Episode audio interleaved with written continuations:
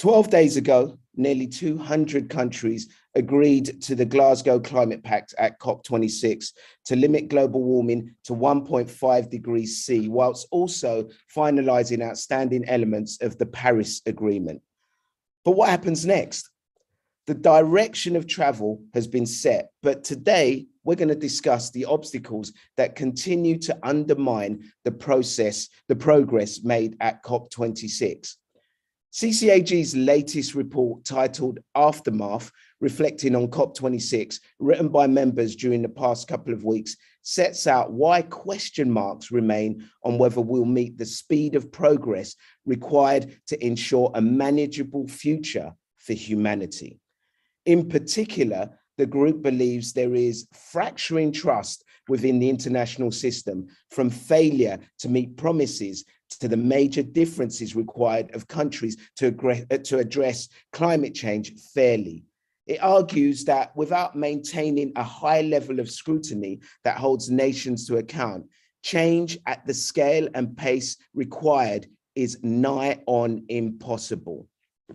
Now, if you'd like to read the full report and its recommendations, the link to download is available on CCAG's Twitter, which is at Climate Crisis AG, and the CCAG website, which is ccag.earth.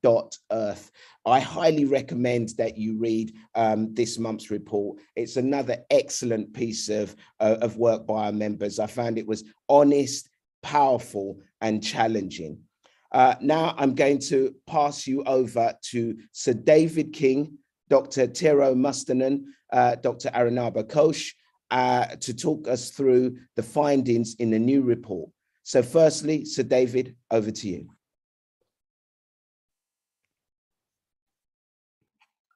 Thank you for that introduction, Ade. Uh, and before I hand over to Tero and Arunabha, let me just briefly share my reflections on, on COP26. Of course, I've had many people asking me, was Glasgow a success? And there's no simple answer to that question. Somewhere in the middle is the truth there were some good things that happened in the negotiating process, and in particular, tidying up all the agreements made in Paris, which was important, but at the same time, many, many disappointments, which we have uh, written about in our report. So, the, the, despite the real successes, uh, the direction of travel uh, and the failures, the direction of travel has never been clearer the world is finally in agreement, at least the world at COP26, that we are in a crisis. I never heard anyone question that word crisis, which is completely new at a COP meeting. Uh, we're heading for a disaster unless significant action is taken. And the language used within the agreement, of course, was not insignificant and should be commended. My own feeling is the, the COP recognized the crisis, but didn't really recognize the efforts that are required to meet the nature of the challenge. It is fair for, to do that in none of the conclusions did COP26 go far enough. Uh, this must act as the starting line for us now. And we all know COP focused on the next meeting, uh, uh, COP26 in Egypt is going to be critically important. And so we have to now prepare ourselves for COP27.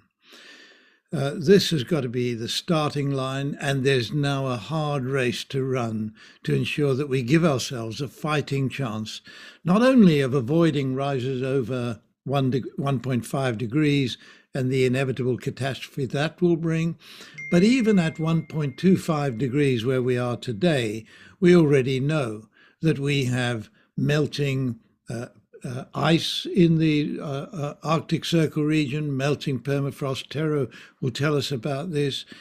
And all of this leads me back to the three R's that is the focus of our campaigning. We need deep and rapid emissions reduction, but we also need to reduce the levels of greenhouse gases in the atmosphere, and we will have to, to create time in the shorter term, see if we can refreeze the Arctic Ocean during the polar summer. There is hope. Uh, climate activism, private sector pressure, elections, and these are perhaps gr- uh, groups like ours all have critical roles to play in ensuring that we give humanity the future it deserves. And with that in mind, I'd like to hand straight over to Tero, who, as ever, will remind us of exactly why we've got to continue in this fight.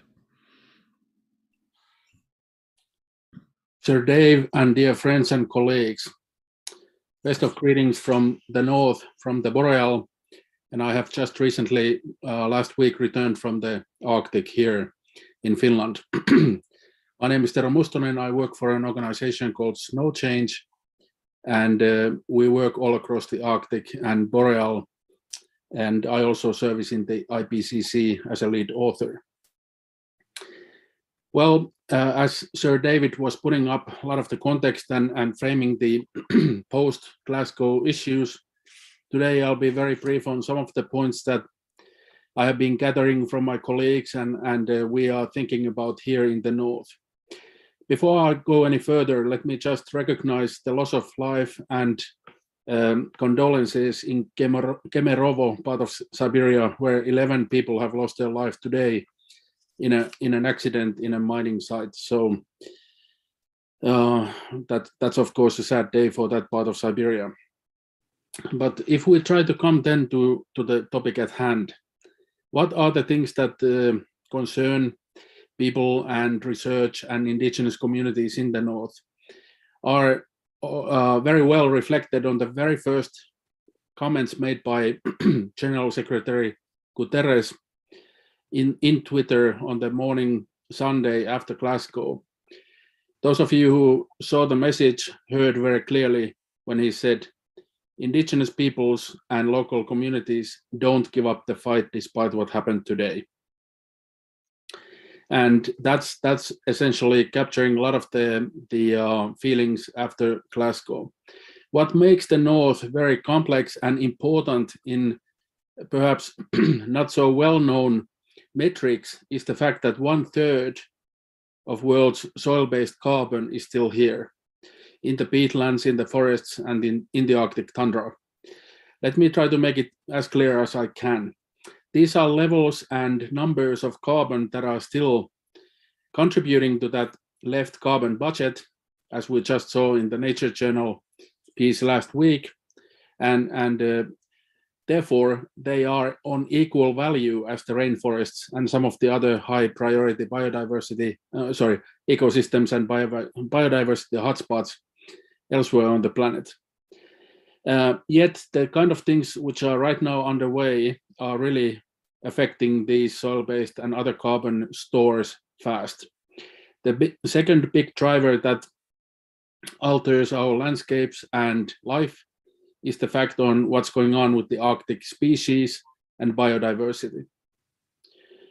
So many of world's attention uh, um, announcements and, and messages has been focusing on iconic species like polar bear and, and uh, the like, but we are very much concerned over, for example, Arctic char, a fish species that's already all across the Arctic region living at its temperature level, about 24 degrees Celsius in freshwater ecosystems. One fraction of a degree further, and we will enter into a cycle of fish death events that will cascade in food security, loss of culture, and many other things of these keystone species on the aquatic ecosystems for communities and nature alike. Here in Finland, we have partially lost the fight already because Arctic fox is now gone. It's no longer nesting in, in uh, Finnish Sami and Arctic areas, and uh, its habitats are overtaken by red fox, more southern and boreal species.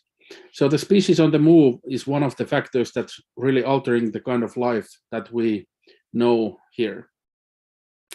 I have two points uh, in this very quick introduction left. The other one has to do with something of a um, big driver.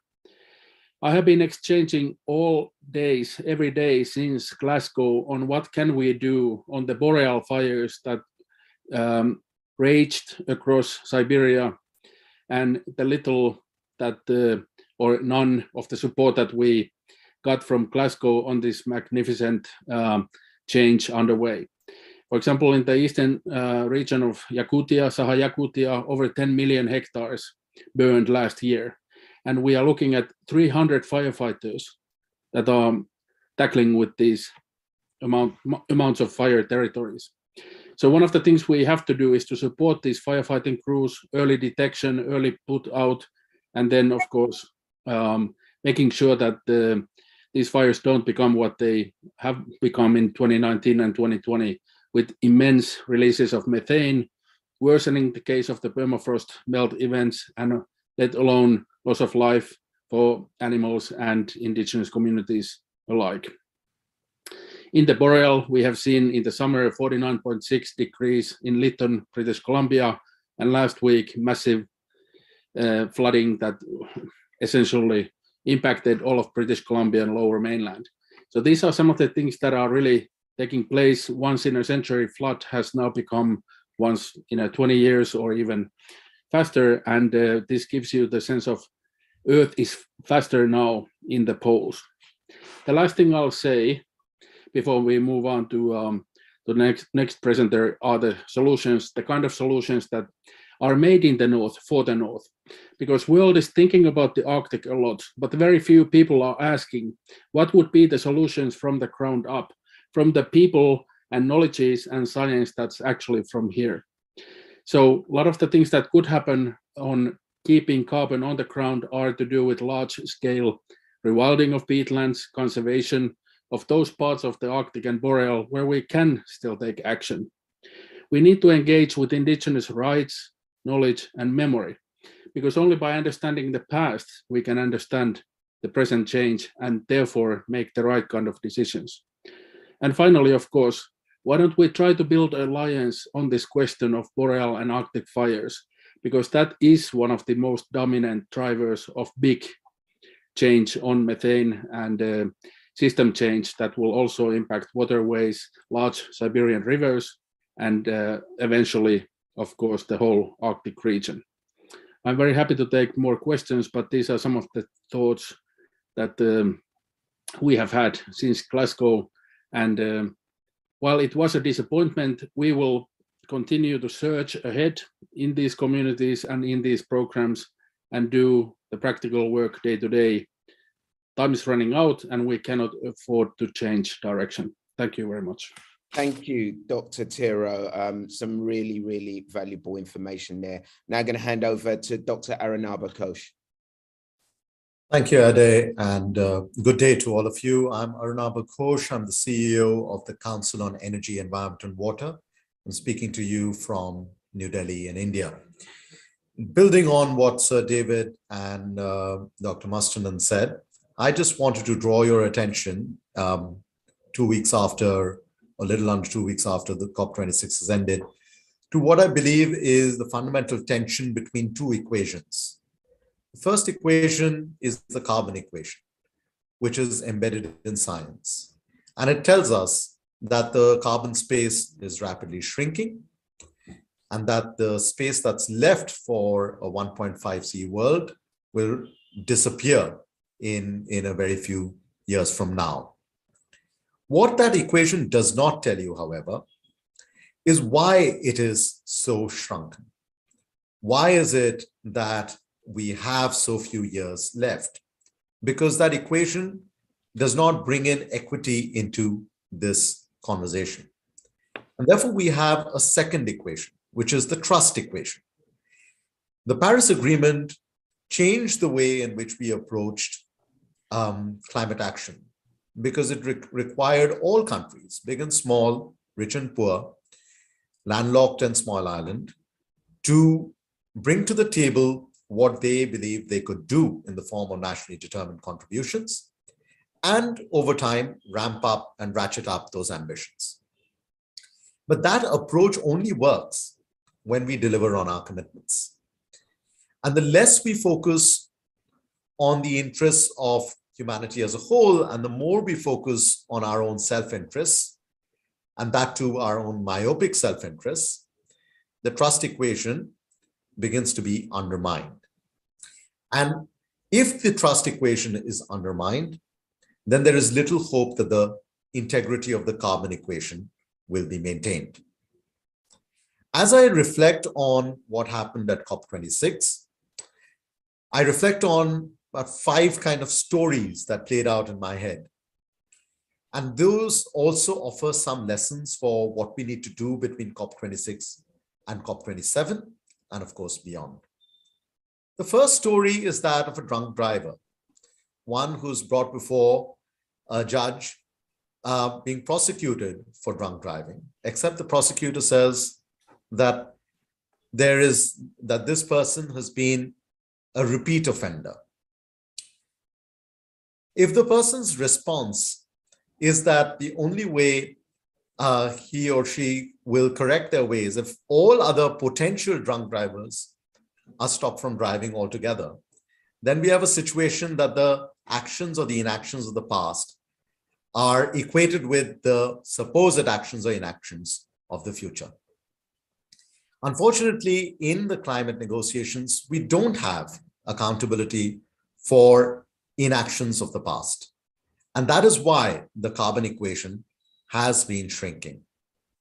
The second story that comes to my mind is that of a poor community that um, gets impacted by the actions of a rich community living not too far away. But for the longest time, the rich community has suggested that their actions have no impact, that they are not responsible. Over time, the rich community then admits that they are somewhat responsible, and they even offer to pay for the damages. But actually, no payment comes. And what happens is the actions of the rich communities continue unabated and the damages on the poor community continue as well. In this scenario, we have a situation where the conversation around loss and damage actually um, increased significantly during the COP26 deliberations. But the hard delivery of payments for damages remained elusive. And we have a new dialogue to discuss how to generate the resources to pay for those loss and damages. The third story is about a merchant that comes to a market selling fine wares in the form of carbon credits. And unfortunately, over time, the shopkeepers in that market refuse to buy those carbon credits, um, stating that they are not of good quality. And this dispute goes on for a long time. And what COP26 delivered was a, an agreement that the Article 6 market on carbon emissions, on emissions trading could get ignited as long as the past carbon credits, especially those issued after 2013, would be admitted into the market. That was a compromise that allows for breaking down some of the challenges that we had between how do we deal with the unsold, unissued carbon credits from the CDM market in order to trigger the Article 6 market. The fourth story that comes to mind is what I call the rocket without fuel.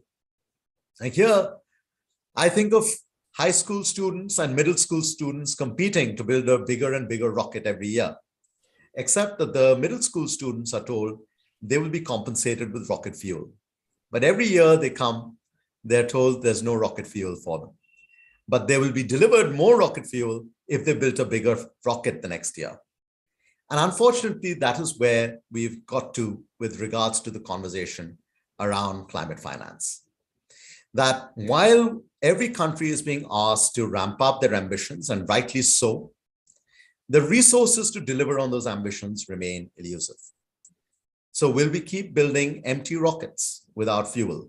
Or will we find the resources that can genuinely drive up climate action? And that leaves me with my fifth story, which is around how much space is left. We can't have a low carbon world where the remaining carbon space is still captured by the historical polluters with very little left, less than 10% left for the rest of the world in terms of their development prospects. All these stories have only one lesson, and that is there can be no real climate action and there can be no real response to the climate crisis unless we have accountability. And all these stories have only one moral do unto others as you would do unto yourself. And therefore, If we have to think of the road between COP26 in Glasgow and COP27 in Egypt, we have to think of a development COP, a COP that focuses on equity, that focuses on the resources, and that focuses on how do we ensure that the trust equation is not undermined in order that we can all collectively deliver on the remaining carbon equation that is left with us. Thank you, Dr. Arunabha. Thank you, uh, Sir David King and Dr. Tero Mustonen. What, what I got from those opening um, points is uh, the importance of IPLCs, Indigenous peoples and local communities, um, and also from Arunabha, the fact that trust, leadership and accountability is needed more than ever if we're going to try and save humanity. Okay, with that, I'm going to hand over to our audience for our first question, which comes from uh, Caroline Lucas, um, Member of Parliament for the Green Party here in the UK. Caroline, you're very welcome. Thank you so much, Ade, and um, thank you for, for letting me be part of, of, of this. I, I wanted to say congratulations on your latest report, and I particularly appreciate the emphasis that we've just heard again from Dr. Ghosh on the centrality of climate justice um, and what he calls the trust equation, because I think that became such a clear demand during the process of this last COP, both as a result of, of the civil society movements on the outside, but also because of incredibly powerful testimonies from political leaders inside. And I'm thinking especially, for example, of the climate envoy of the Marshall Islands, who made so clear that the difference between 1.5 and two degrees is essentially the difference between life and death for people in her country. But I wanted to ask in particular about your views on the contribution from the Prime Minister of Barbados, Mia Mottley, specifically on this failure to deliver the climate funding pledge or to agree to the loss and damage finance facility. She pointed out that climate finance to small island states declined by 25% in 2019, but she also offered what she called a sword that can cut down this Gordian knot of finance.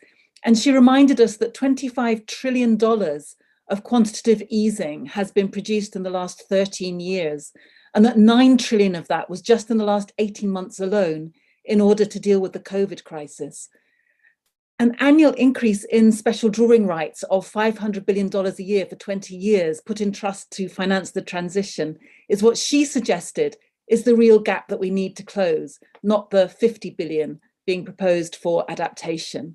And she concluded by saying if 500 billion sounds big, it's just 2% of that $25 trillion that has already been created through quantitative easing. So my question is, is actually not an economic question, it's more of a political question really. What are the barriers to using that mechanism for the enormous threat of climate change in the way it's been used for the, frankly, lesser threat of, of COVID and, and what can be done to build support for it? Thank you, Caroline. Um, Dr. Arunabha Ghosh, would you like to take that first? I'll take a stab at it. Thank you so much, Caroline, for that question. Um, a direct answer to what, what is the barrier, I think is the lack of imagination. It is only in the fourth time in the history of the IMF that you have a recapitalization of the SDRs that's happening. And that's not because of the climate crisis, it's because of the pandemic. We used the, the tool of the SDRs for planetary purposes, whether it is climate change or whether it is dealing with a pandemic or whether it is dealing with funding for the SDGs. These are all planetary goals that we've not been imaginative enough about how to finance them. But a slightly different position I have on this is that how do we, if we were to be able to use the SDRs, as I have also in my uh, research recommended, we have to think about what is the purpose. Uh, the purpose, I would believe, should not be for direct project financing because you will quickly run out of that money in against the scale of investment that is needed. The purpose of spending $500 billion or a trillion dollars, how do you spend a trillion, would be to de-risk three kinds of things. Number one, de-risking against the physical challenges of the climate crisis, similar to what Tero was talking about. How do you build up the local capacity to build the resilience, whether it is in the Arctic North or whether it is in the tropical South? The second kind of de-risking is for investments in emerging markets and developing countries where the sun shines the most, but money does not flow. Because we believe that it is risky to invest in solar projects or wind projects in the tropical countries. Now, these are these risks might be real, they might be perceived, but it has nothing to do with the solar developer. It is to do with currency fluctuations and political crises and so forth. So if you can de-risk that, you bring down the cost of finance and you can crowd in several fold of that $500 billion in terms of institutional capital investment. The third kind of de-risking is that of communities, those that are currently reliant on fossil fuels, coal miners, oil workers, etc. We talk about the lobbying by the fossil fuel companies, but we talk very little of the conditions of the fossil fuel communities. How do we create an insurance cushion for them? How do we create upskilling prospects for them? How do we create unemployment insurance for them? Those are the things that are part of our collective obligation in order to accelerate the transition away. So if we can strategically deploy the SDRs, I fully endorse what the Prime Minister of Barbados suggested. I would, in fact, argue that the number should be double what she asked for, and we should be imaginative in how we deploy that capital. Thank you, Dr. Ghosh. Uh, so, David, I see you have your hand up there. Could you unmute yourself, please, Sir David? Sorry. I thought I had. I keep That's being un- uh, muted. Uh, so basically, until we have a full political understanding of the business and importance of managing the climate crisis, we're not going to get this. And that understanding means we're actually all in this boat together. It is true that the developing nations are likely to suffer much more than the developed nations, but nevertheless, we are talking about a future for humanity that is looking very bleak. If we draw a comparison with the really poor management of this COVID 19 pandemic, I would say once again, there, the governments of the world did not understand that if they had acted quickly, we could well have seen this pandemic over in a few months. And instead, we saw the governments of the world all acting independently and really all over the place. There's no real political understanding. And until we get that, I think we're really not going to get the action that's needed. Uh, thank you, Sir David. We have got many, many questions to get through, so uh, I, I please ask everyone to be brief with their questions and uh, and and uh, and concise with your answers. Professor Qi, I see you uh, have your hand up. I, think uh, Madam Lucas contrasting climate change against uh, the COVID-19 pandemic is very revealing. While both of them are now considered to be a crisis, uh, they are very different in nature. The pandemic is an immediate threat, and the government failure to respond to the, the COVID-19 pandemic is, in the eyes of the constituencies, a, a real failure, and uh, and they will uh, lose their future votes, and because of this failure for these politicians. While climate change is more of a creeping uh, risks, it's coming slowly. It is a crisis, and uh, and it's also everybody's crisis, right? Then uh, this is a, a, a typical collective action problem failure to uh, come up with the funding for addressing climate change in the eyes of the local and domestic constituencies is not considered to be such a bad thing. So, uh, and then a lot of politicians will choose to be a free riders on this. Then, uh, you know, what happens, and we all understand this too well, will be the tragedy of the commons. I think the really the nature of the this uh, uh, two problems, two crises are very different, and this is really really the challenge. The I think the ultimate challenge for the human beings to when it comes to solve this collective action problem. Thank you, Professor Qi, and uh, thank you once again, uh, Caroline, for for that great question. Um, it's time for us to move on to our next question, which comes from Saleemul Huq, Director of the International Center for Climate Change and Development. Samil, Saleemul. Thank you very much, Ade, and thank you for inviting me. Uh, greetings from uh, Dhaka, Bangladesh, where I'm based. Um, my question to the panel and the committee is really about today and not about tomorrow. Uh, the sixth assessment report, Working Group 1 report, came out on the 9th of August 2021.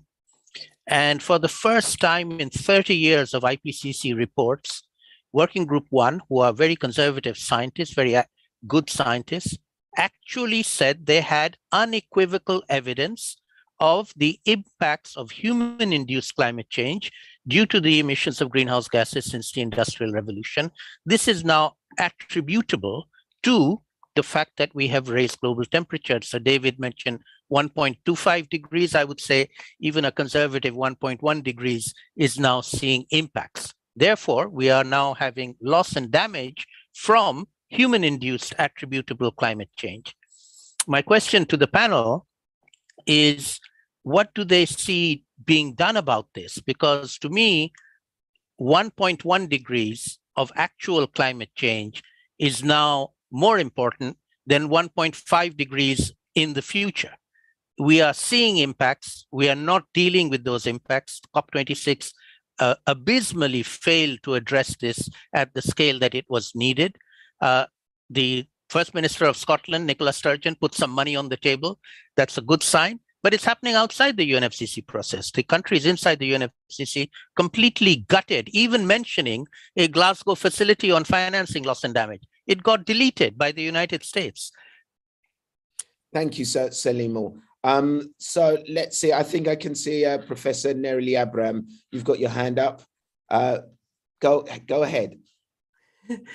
um, yes, I, I, I, can't comment specifically on, on the loss and damage. I, I, I, do feel the, the disappointment that that didn't progress further at COP26, um, and I, I, hope that others can comment on that. But I think you, you are very right in pointing out that there was a step change in the AR6 report in terms of not only putting climate change not just as some sort of theoretical um, construct, but actually as a as, as a statement of fact um, that, that this is happening, it's caused by humans, but also really reflecting um, the, the advances that we've made in the scientific evidence of being able to attribute um, how human actions are making climate change worse. Um, and so while I, I, definitely feel that disappointment that we haven't seen it flow through yet in terms of how that feeds into a loss and damage um, discussion and, and, and moving into those negotiations. I think that scientifically we are in a, in a much better position than, than we were a few years ago in terms of actually making that case for the damage that we're already seeing playing out in the world. Um, and so um, th there definitely is a need to, to accelerate the conversation in that space. Um, and I'll pass on to others who can hopefully provide some more insight on that as well. Thank you, uh, Professor Abram. Uh, Professor Lavanya Rajamani, I see you have your hand up as well. Uh, thank you, Ade, and thank you, Salim, uh, for that excellent question. As you uh, well know, I think there are limits to how far we can go with loss and damage within the regime, and much of the action on this issue is going to uh, be generated outside the regime. Within the regime, of course, both Article 8 of the Paris Agreement and the relevant uh, decision paragraph of the decision 1 CP21 limits uh, what one can do with loss and damage within the regime, especially in terms of financing loss and damage. But there, the advances in the science are hugely and tremendously helpful in terms of climate litigation. Um, at COP26, outside the context of the negotiations, uh, both um, um, um, uh, Vanuatu and um, and uh, Vanuatu sort of initiated its uh, bid to request the General Assembly, to request uh, the ICJ, the International Court of Justice, for an advisory opinion on climate change. Um, and a, a, move was also made by uh, Tuvalu um, uh, in respect of the International Tribunal on the Law of the Sea. So at the international level, uh, uh it this is will be increasingly litigated because ultimately um, this is about rights and responsibilities of states. It is not just about what states are willing to do within the context of a negotiated compromise text. Um, so there is litigation at the international level that is in the pipeline, and there are many cases that are being litigated or in the pipeline, even in national courts, in relation to um, in relation to climate impacts.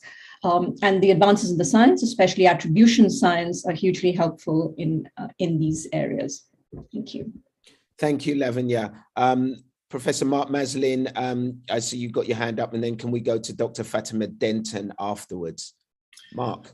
So I'll be very quick. Um, I think the IPCC second and third report coming out next year will be really important because, of course, that will provide the impact assessment, which will really hammer home how much has already happened and what's going to happen in the near future. I think that's really important. But I want to come back to a bigger issue, which is the lack of the $100 billion and mm. also loss and damage. And I think that actually goes back to a lack of knowledge and education in the developed world about our history. And I think this is incredibly important that we need to think not just about the science, but actually educating people about colonization, about how much we've actually emitted. I think that if we can get the developed world to actually understand uh, the crimes of our past, to be able to understand why there is this trust issue, I think that's actually critical. And it sounds really strange to deal with history to actually save the planet, to deal with climate change. But I've become more and more convinced, having heard politicians who supposedly studied history and politics at university. Must admit, it was a very strange, small Oxford University. You know, they're not very good. But again, I think we really have that whole education piece to do before we can acknowledge those crimes and move forward. Great answer, Mark. Uh, I, I, really think people have to join the dots and gain that knowledge, um, you know, because the science is important, but it's only important because of how it affects people living on the front line. Uh, Dr. Fatima. Thanks, Ade. Um, and thanks, Salim. I think partly some the parts, parts of the questions have already been answered. But I just want to say that I get a feeling sometimes that we are setting ourselves for failure if we do not look for other alternative spaces to complement what happens within a COP space. I think there are plenty of solution spaces out there, but we're not maybe taking advantage of those spaces because there are too many asymmetries in the process. There's lack of trust. There are issues related to development priorities of, of some countries. Um, and, and all of this is not coming together. So the, the way to go about it is to look at other spaces within regional economic groupings, could be one possible example, or an Africa-Europe sort of um, um, regions um, coming together. But it seems to me that part of the problem is that we're not widening the space enough to enable other spaces to emerge. We have a very unwieldy process of more than close to 200 countries um, with very stark differences sometimes and very different starting points. So I think all of this doesn't really make a good sort of negotiation process. And if we if we go to the next COP, my sense is that the process is extremely slow, and we are more or less, I'd say, setting ourselves up for failure. But also, you know, we are going to one COP after another with with a with a great sense of a predictability of something that we know is not going to work at the pace at which it needs to work. Thanks. Thank you, Dr. Fatima Denton, and thank you, Salim, for that um, for that great question. Um, we're now going to move on to Fatima Syed, uh, who's a climate reporter, uh, the Nawal VP of Canadian Association of Journalists. Fatima. Thanks. Thanks so much uh, for having me and for this very interesting conversation. Um, uh, I heard everyone talk about trust, and and one of the things uh, that I felt was lacking from uh, the Glasgow COP was um, a conversation about accountability. Um, and I wonder if the speakers on the panel can address what mechanisms need to be put in place in all countries to keep them in check about all the pledges and actions, especially when we see subsequent governments or, or changes in governments through through elections and so forth? How do we just keep everyone on track? Important question on accountability. Um, who would like to take this? Uh, I see Lavanya, uh, Professor Lavanya, you have your hand up. Go for it. Uh, thank you, Fatima. Another great question. In terms of accountability, um, one of the outcomes of the uh, Glasgow COP, which uh, the media hasn't focused on, uh, but is, I think, the most significant outcome of the Glasgow COP, is the completion of the Paris Rulebook. In particular, the rules relating to transparency, will uh, speak to your point. Um, so although the focus has all been on the Glasgow Climate Pact, and in particular the sort of language around fossil fuel phase down or phase out, the real outcome of the COP was the fact that the, all the rules relating to transparency, rules relating to markets, and rules relating to common timeframes were agreed. These will enhance transparency of actions that states are taking, will enhance um, credibility of these actions, and will ultimately enhance accountability. And I think in, in terms of the Glasgow Climate Pact itself, there uh, were efforts to integrate some of these pledges that are being taken outside the regime into the regime, in particular in relation to net zero uh, targets, which um, so far we've had um, 130 odd countries make net zero pledges, but we are not even sure whether some of those pledges are carbon pledges or uh, GHG pledges or what credibility there is, or whether the NDCs that states have put in, the nationally determined contributions that states have put in, um, are on a linear path to these net zero targets. They typically are not. So, what the Glasgow Climate Pact did in, um, in, in a series of paragraphs around net zero is to ask states or request states to integrate their net zero targets into their long-term development strategies, which uh, will be docked into the uh, Paris Agreement architecture. And the, there, uh, there's been a request uh, put to the Secretary to produce a synthesis of these net zero targets. And once these uh, are integrated into the um, regime, there will be a lot more transparency around them. So while, yes, we don't have a compliance mechanism in the Paris Agreement that is going to ensure or enforce compliance with these targets, the enhanced transparency around these targets and pledges uh, improves accountability. Thank you. Let's hope that transparency does improve the accountability. Thank you, Professor Rajamani. Uh, okay, we'll go over to Professor Johan Rockström, please. Yeah, just just to compliment Lavanya here, I, I think there was something quite interesting with with Glasgow, which is that um, a lot of promises were thrown around, but what's interesting, a red thread in those promises is that they were numbered. They were basically quantitative, all of them, and therefore they're measurable. The methane pledges, the forest pledges, coal phase out, the net zero plans, they are all, even if they are outside of the NDCs and therefore not as accountable in terms of the formal system, you can rest assured the world will keep these pledges accountable. Why? Well, because there was such a tremendous pressure from civil society, from science, from organizations outside of the negotiating space, but also because we have the tools. And we have the Earth observations, we have the Global Forest Watch, we have the Global Ocean Watch, we have so much data today, which makes it literally impossible for any country or city or region to kind of um, escape from from being at least put in the public domain for for for let's say violating the the, the living up to their pledges. I think we're we're kind of turning a corner here also in terms of of transparency in in, in the follow up of Glasgow because the critique from outside of negotiations were so strong, while the level of constructive efforts inside were were were significant. It was such a mismatch between the in and the out, and I think that can help us also in the accountability.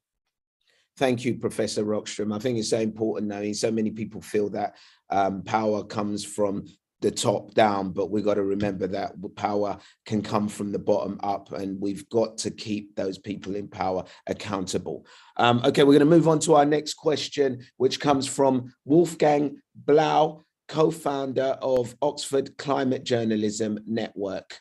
Wolfgang. Thank you, Ade, and thank you, everyone.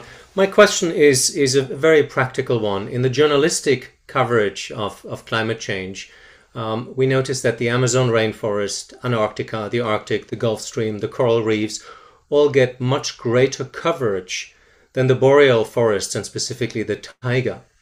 And I was just wondering if any of you had any thoughts on why that is. Another great question. Um, who would like to take this one on? I, I think we've got, um, yes, it's Professor Lorraine Whitmarsh. I see you have your hand up. Yeah, great question. I mean, there is a, a, research literature on media coverage of climate change, and I think that sort of shows that often the the issue is framed around uh, political events. And so cop26 attracts a lot of media attention uh, and similar political announcements policies at the national level as well um, around um, very dramatic visuals of the impacts of climate change or at least um, impacts that can be linked to climate change. So forest fires for example um, the australian bushfires were a very visual image. Um, and so i think there are sort of certain uh, images that probably attract more attention because they're very dramatic and they they sort of seem more newsworthy. They're very sudden. They're a sort of crisis. Um, and so my my my thought around this is that may, maybe that with the boreal um, impacts, there they maybe are more they they may be more sort of gradual in some cases, and they they uh, they don't have they don't fall into those kind of stereotypical stereotypical categories of what what climate impacts are perceived to be by by many people within uh, within the public and within the media sphere. So in terms of, for example, the Arctic and and um, sort of yeah, Amazon and so on. So I that would be my thought, but I haven't seen a specific study on what you've asked about. Um, it was a really good question, and thank you for that answer, Professor Lorraine Whitmarsh. Um, we've still got so many more questions to get through, so I know there's some hands up, but please do excuse me if I move on. Um, I'm not trying to be rude. I just want to get through as many questions as possible. Um, so our next question we have is from Stefan Krauter, solar expert and professor at the University of Paderborn. Uh, Stefan. Sorry, I forgot to unmute. Okay. Thank you very much. Um, my question is a very practical one. Uh, to give you some background, uh, we have a new government which comes into power next week. And uh, the Green Party has a major contribution to that. And uh, the renewable energy gain is very ambitious, 80% to 2030. But it's not enough really to meet the requirements uh, to avoid, uh, to, to, meet the 1.5 degree um, goal.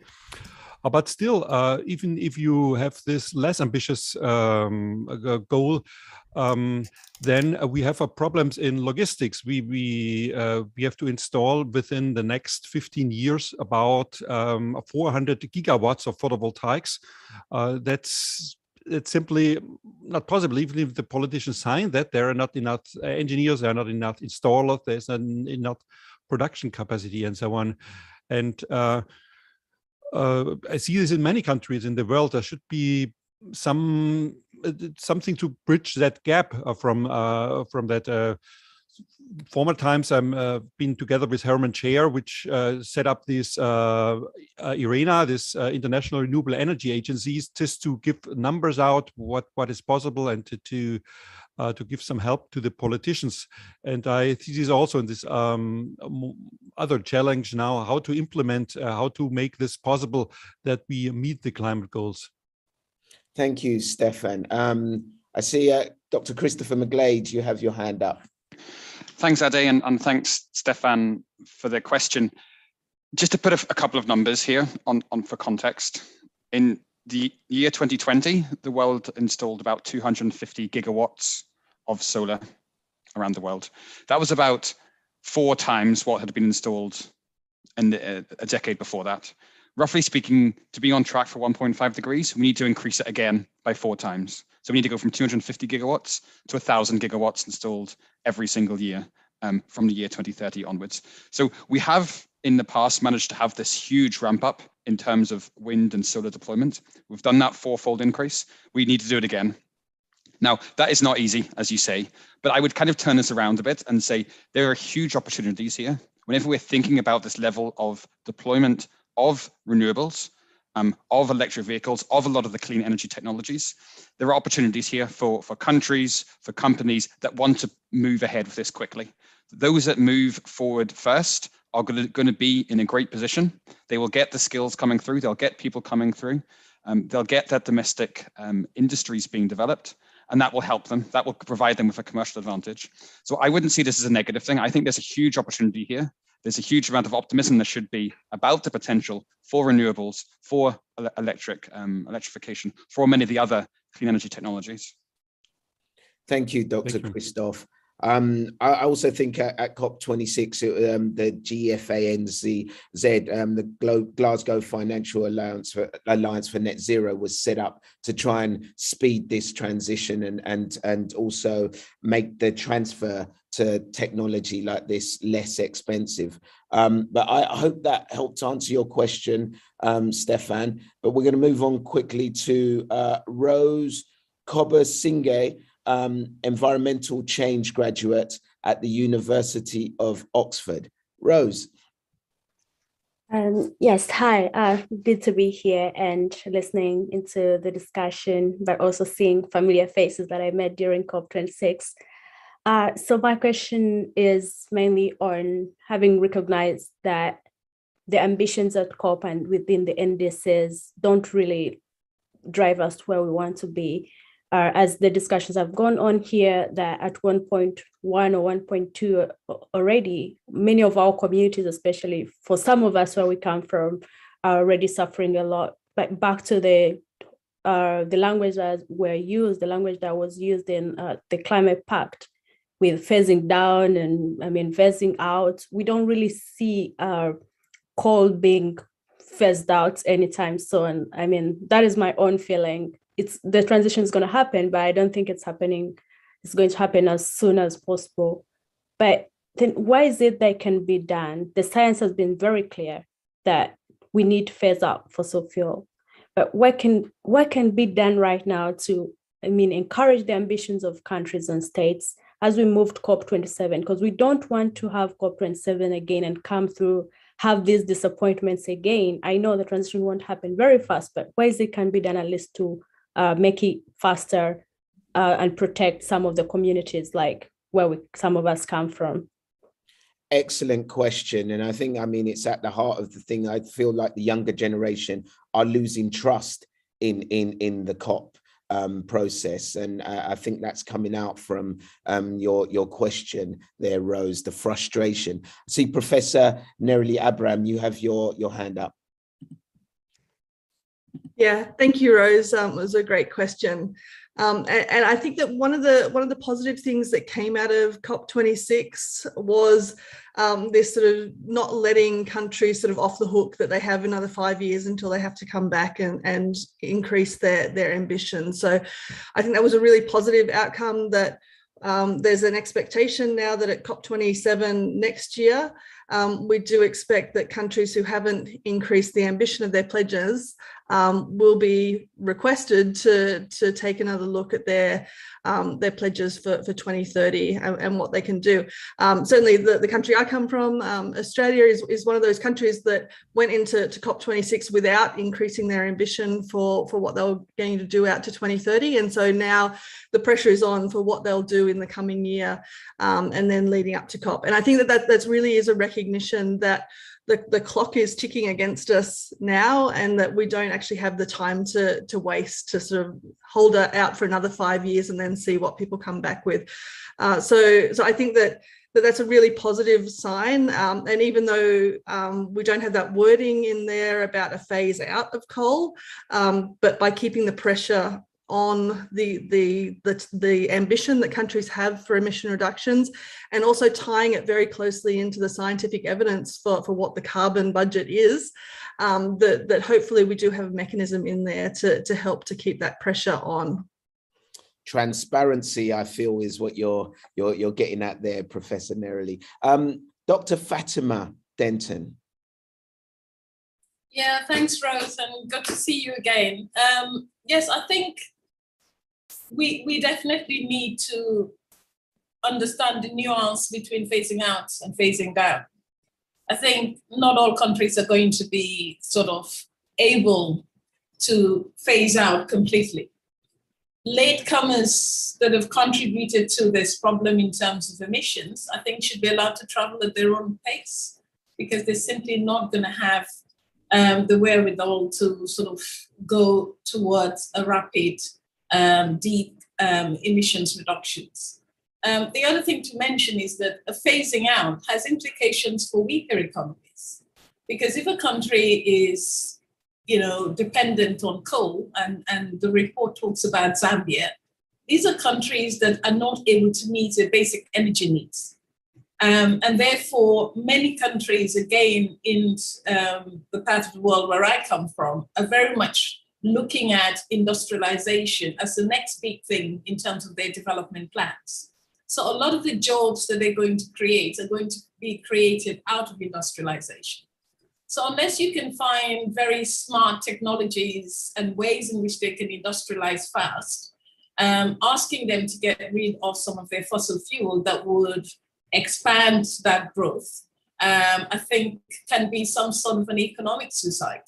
So really, I think that the, the starting point is so different that you can't expect everyone to phase out.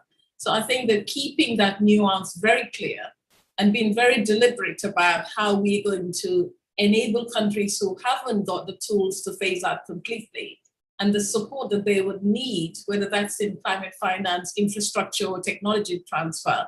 I think all of those things would be important transitional levers. And my problem is that we're not talking enough about these blind spots. There are so many blind spots in the transition, and many of these uh, are not talked about. We, we talk about re renewable energy in a very positive way, and it should be a positive story. But we have to realize that there are current difficulties in the deployment of renewable, the penetration of renewable in, in, in so many countries. And those problems haven't been resolved. So not that we necessarily have to wait for them to be resolved, but we also have to bring some goods to the table and to acknowledge the fact that there are blind spots and the transition process is far from easy. Thank you, Dr. Fatima. I think the $100 billion Green Fund was supposed to be at the heart of this to help um, developing countries make that transition to green energy. But um, suppose that's a subject that we could talk about for a long time. Let, us move on to our next uh, question. Uh, thank you, Rose, by the way, for that question. Um, and this one comes from John Burke, municipal decarbonisation expert working uh, with UK cities to deliver their net zero commitments. John, take it away. John, you're on mute. Can you unmute yourself, please? There we go. Um, thank you very much um, to the CCAG for having me along um, today to ask a, uh, a question. It's humbling to be in such illustrious company, frankly. And kind of before I proceed, I'd just like to endorse the point that Dr. Denton had made earlier today about the use of and the creation of alternative spaces to COP to ensure that we can um, continue to make progress even in the absence sometimes of big uh, international events such as such as COP. And I would kind of point to organisations like C40 Cities, ICLEI, and the Global Covenant of Mayors for Climate and Energy as um, uh, you know as those kinds of alternative spaces where hugely exciting things are happening at the municipal level that can potentially be scaled up to the level of a nation state um, and so I think there's a great deal we can learn from cities and cross collaboration between urban environments is hugely important.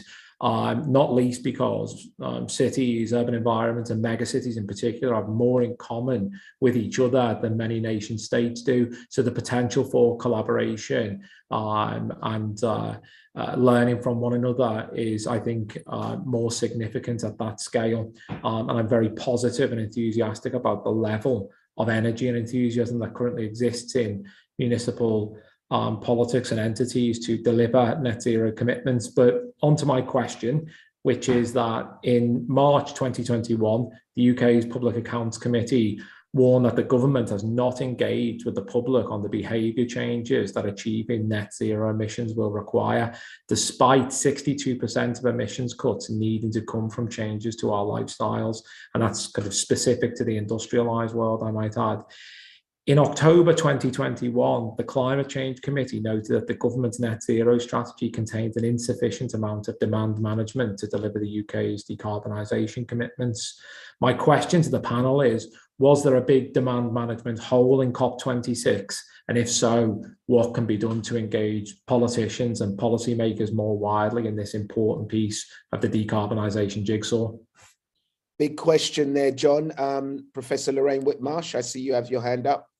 Yeah, I'm hoping others have views on, on this as well. But um, yeah, yes, in short, I think there was a, a demand management gap. I think the focus was very much on energy supply um, and to a limited extent on things like um, techno- yeah, technologies and like vehicle technologies, for example, but um, much, much less in terms of getting people to, particularly in developed countries, to use less energy and to change diet and to travel less and fly less and all these these things. And I think part of that, and it is also reflected in the fact that it was fairly much absent in the UK's uh, net zero strategy, is that it is seen as being politically difficult that it might be a you know it might mean that they that politicians lose votes that it's just too difficult to get people to change their behavior that it's threatening that it might mean lower standards of living um, in developed countries etc so i think kind of it's still it's still seen as something and that that was quite explicit i think in the foreword to the uk strategy. Um, so i think in terms of how we move beyond that that's that's difficult but i think it is about reframing behavior change and demand demand management in much more positive terms to say this isn't a threat. There are actually opportunities here. There are opportunities to improve people's health and well-being to create green jobs to reskill people in new sectors and um, and so on. And it is not about you know reducing uh, quality of life or well-being. It's not about people losing jobs etc so this is I think there's a job here to kind of reframe it in terms of those those opportunities and those co-benefits. So that would be my my my initial thought. Thank you, Professor Whitmarsh. Uh, Professor Mark Maslin. Um, so I completely agree with what Lorraine said about being very positive about producing the win-win solutions, but I also want to have a little bit of warning because I think we have to be very careful about not blaming the individual. And I think that sometimes a lot of the narrative is, well, you're using your petrol car, you're using your gas boiler, you're basically taking your kids to school. You know, I think that's really problematic. And I think what Lorraine is saying is we need to move away from that, which is then what we need is we need government to actually provide some infrastructure and some incentives so we can actually all do the right thing. Again, when we're looking at, say, moving away from meat, and having a more plant-based diet, then we need some taxation to remove some of the unhealthy, really over-processed food. We also need to lift people out of extreme poverty in the developed world and developing world so they actually have choices. So I think it's a balancing act between being really positive about behavior change, making sure that people are empowered, but at the same time, not blaming people for climate change. Uh, thank you, Mark. Um, and uh, John, I hope those those helped uh, answer your questions. Going to move on. We've got three more questions to get through. Our next question comes from uh, Brent Loken, WWF Global Food Lead Scientist. Brent, it's all yours. Hey, everybody. Um, yeah, we're seeing, yeah, I think we're running out of time here, so I'll be quick. And it comes back to what we're currently talking about, and that's food. Um, one of my big concerns is that uh, food systems are still not being discussed to the level that they need to be discussed at COP. You know, and if we continue to ignore them, um, we're doing it at our own peril. Uh, it was great to see so many food events at COP this year. I think we hosted or um, we're part of uh, nearly 25, uh, but it's still lacking in the formal like the formal parts of COP. So, what do we need to do to lift food systems and all parts of food systems, not just agriculture, but also diets? Um, you know, between now and COP 27, you know, to really push to make COP 27 the food COP. Great question, Brent. Um, have we got any hands up for this one? Uh, I can see uh, Mercedes, Professor Mercedes Bustamante. Yeah, thanks, Brent, for, for the question. You are right. Food systems is an important part of the global emissions. And I think in Glasgow, we have two important advances. The first one was the declaration on forests and land use. This also includes to stop deforestation and the sustainable use of agricultural lands. I think this is an important aspect. I know that we have a forest declaration before in New York in 2014, but I think this time we have more countries involved, a large extent of forest area, and also more funds involved. And I think the second important advance was the methane uh, agreement, the methane pledge, that also involves the livestock sector. And I think this is an important component of the, the greenhouse gas emissions. I think one issue that is still missing is the nitrogen management in agricultural areas that contributes a lot with N- N2O emissions. And I think that's the nitrogen issue also includes the inequality between countries and regions because it's an issue of too much and too little. So some countries using a lot of nitrogen and other countries that needs to use more nitrogen. But I think these issues are covered. And about the diet, I think this is a particularly complex point because it involves also a lot of cultural context and aspects that needs to be carefully addressed. But I, I, think some points are there, and if you check the NDCs, many, many countries are including agriculture, forest, and land use in the NDCs, so it's part of the solutions as well. Thank you. Thank you, Professor Mercedes Bustamante. I see also uh, Professor Johan Rockström has their hand up. Yeah, thanks, and great to see you, Brent. And uh, well, this will come as there's no surprise to you, of course. I, I, I totally agree with you, and we've tended to kind of have the food um, agenda eat itself uh, deeper and deeper into the climate negotiations, but mostly hand wavy. And I think that Mercedes points, you point your finger on, on, on a few of the quantitative operationalizations. I think we have to go further. I mean, we are recognizing in the energy transformation that we need legislation, we need regulation, and we need economic policies but we're never talking about that in the food space but we need to have exactly the same thing. I think i think mark you kind of put your finger on that. We cannot load the responsibility for healthy food transitions to the individual only. We have to make it cheaper to do the right sustainable healthy choices. And that can only be done by having a price a cost on destroying ecosystems releasing nitrous oxide methane destroying soil carbon and and we've not recognized that yet. We, we're kind of still believing that the food system is kind of some kind of untouchable area. And i think we need to become much more policy savvy also in the food space to to ever make it part of the of the serious climate discussions. And i think we are taking a few steps that by having the the nature positive agenda for the kunming process to put science-based and some of the real key issues on avoiding expansion into intact ecosystems, for example. But anyway, so, so I think it's about quantifications to a very large extent. Thank you, Professor Johan Rockström. And that's why um, climate change is such an existential um, issue. You know, it's about us changing the way we think. Um, and uh, thank you, Brent. Uh, time for us to go to our next question, which comes from Ed Goodell, who Ed Goodall, project manager, whale and dolphin conservation. Ed, over to you. Thanks, Ade, and thanks so much to CCAG for inviting me along to ask a question today. Uh, so the COP26 text finally strongly recognizes the ocean as a major nature-based solution to the climate crisis. And at Whale and Dolphin Conservation, we're working with a network of scientists, conservationists, economists, and businesses to scale up whale conservation, given their major role as ecosystem engineers. My question, though, is how can the newly announced annual ocean dialogue be utilized to unlock genuine conservation collaboration in the deep ocean beyond the borders of national jurisdiction? Good question. Who wants to take this one on? Uh, I, I see Tero. So um, Professor Tero Mustonen. Yeah. Uh, question of the deep oceans and beyond the EEZ conservation will will be a tough one for these decades. What I wanted to offer as a solution quickly was to refer to the precautionary uh, uh, agreement on Central Arctic Ocean fisheries that was agreed to by China, Korea, the Arctic states, EU, US, and some of the other countries. So there are some diplomatic efforts that are having a consensus on how to um, manage and even take precautionary steps. I don't think much of humanity understands that we'll have a new ocean soon in our hands, the Central Arctic Ocean.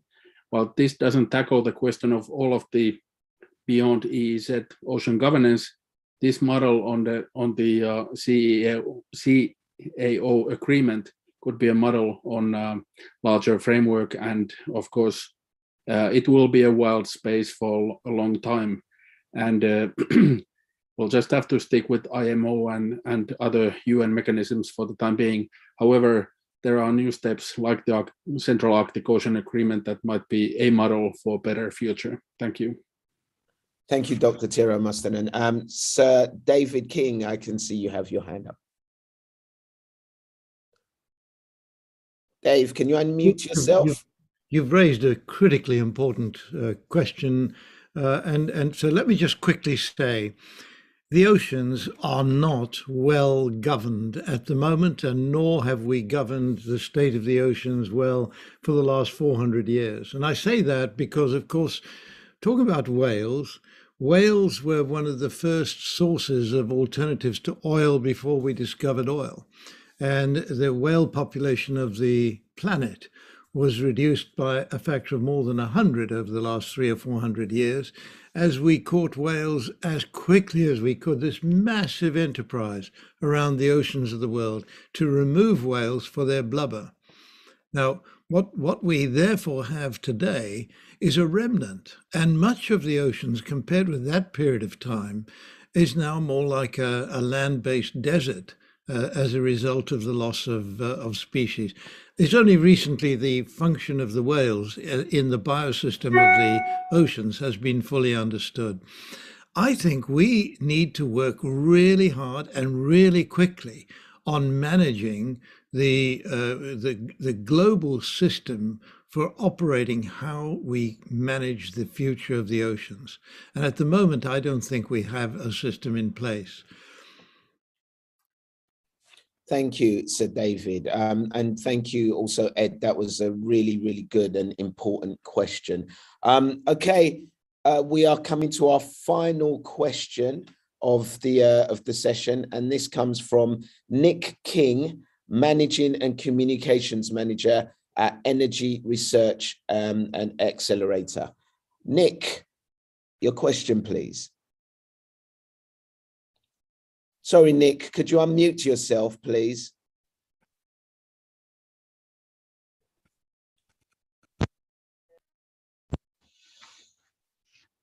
Hello? Hello?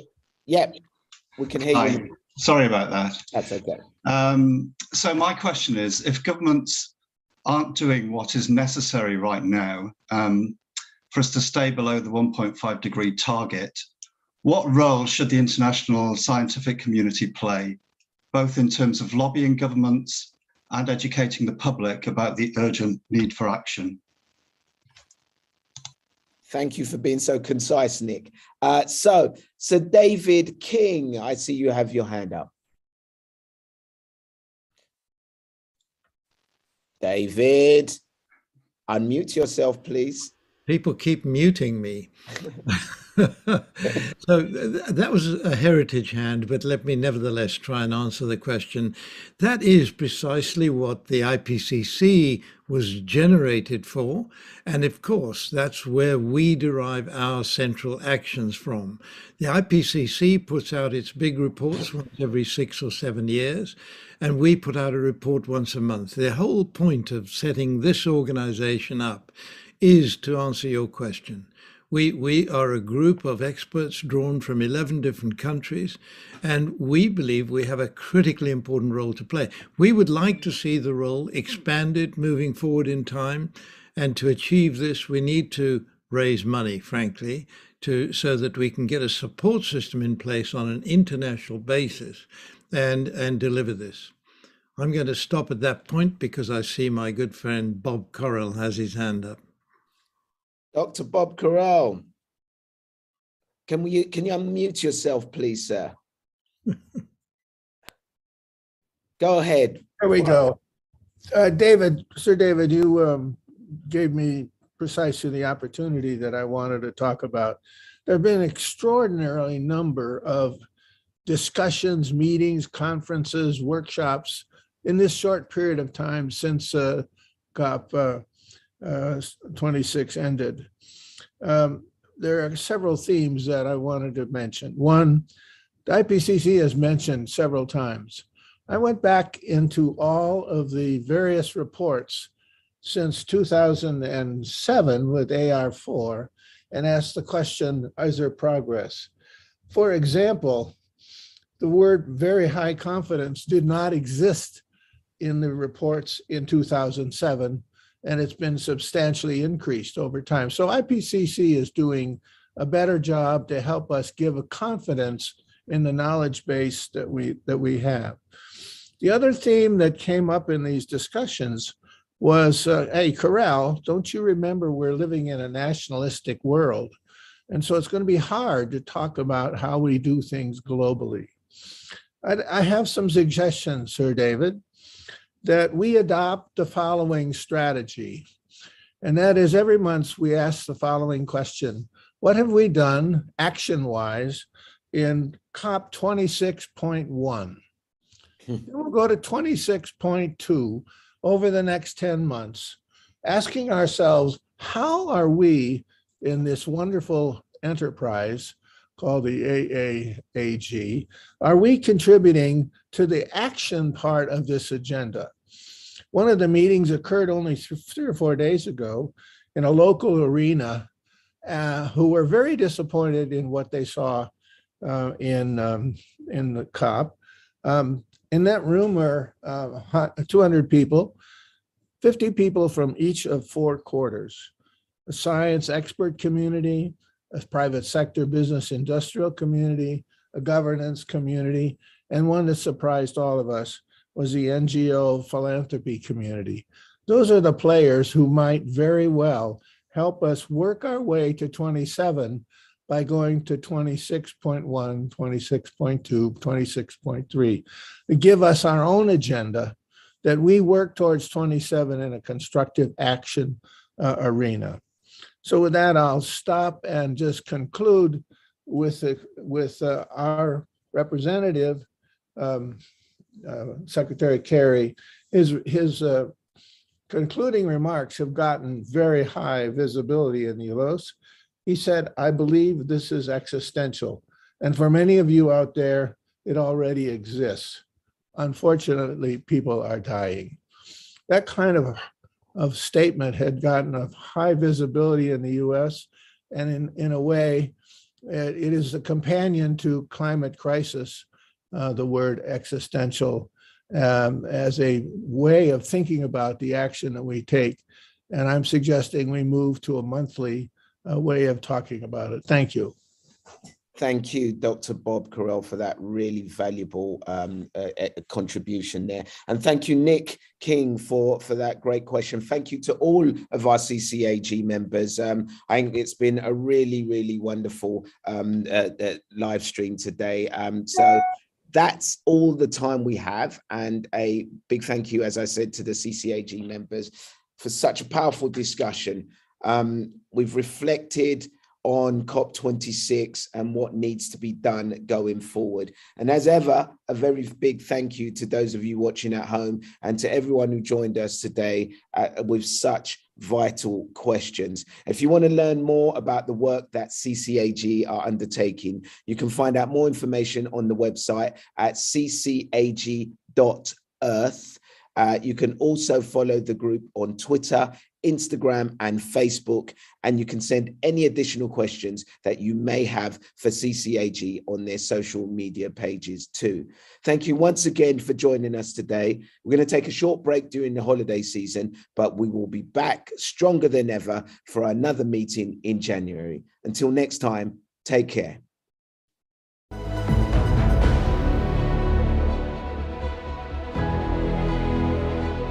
The situation with climate change is clear. The crisis is not being managed in the way it needs to be managed at the moment. I am Sir Dave King. I have set up a climate crisis advisory group. The group represents the international experts on climate change to be available to the public to policymakers and to the media around the world. We need action now. What we as humanity do over the next five years will, in my view, determine the future of civilization.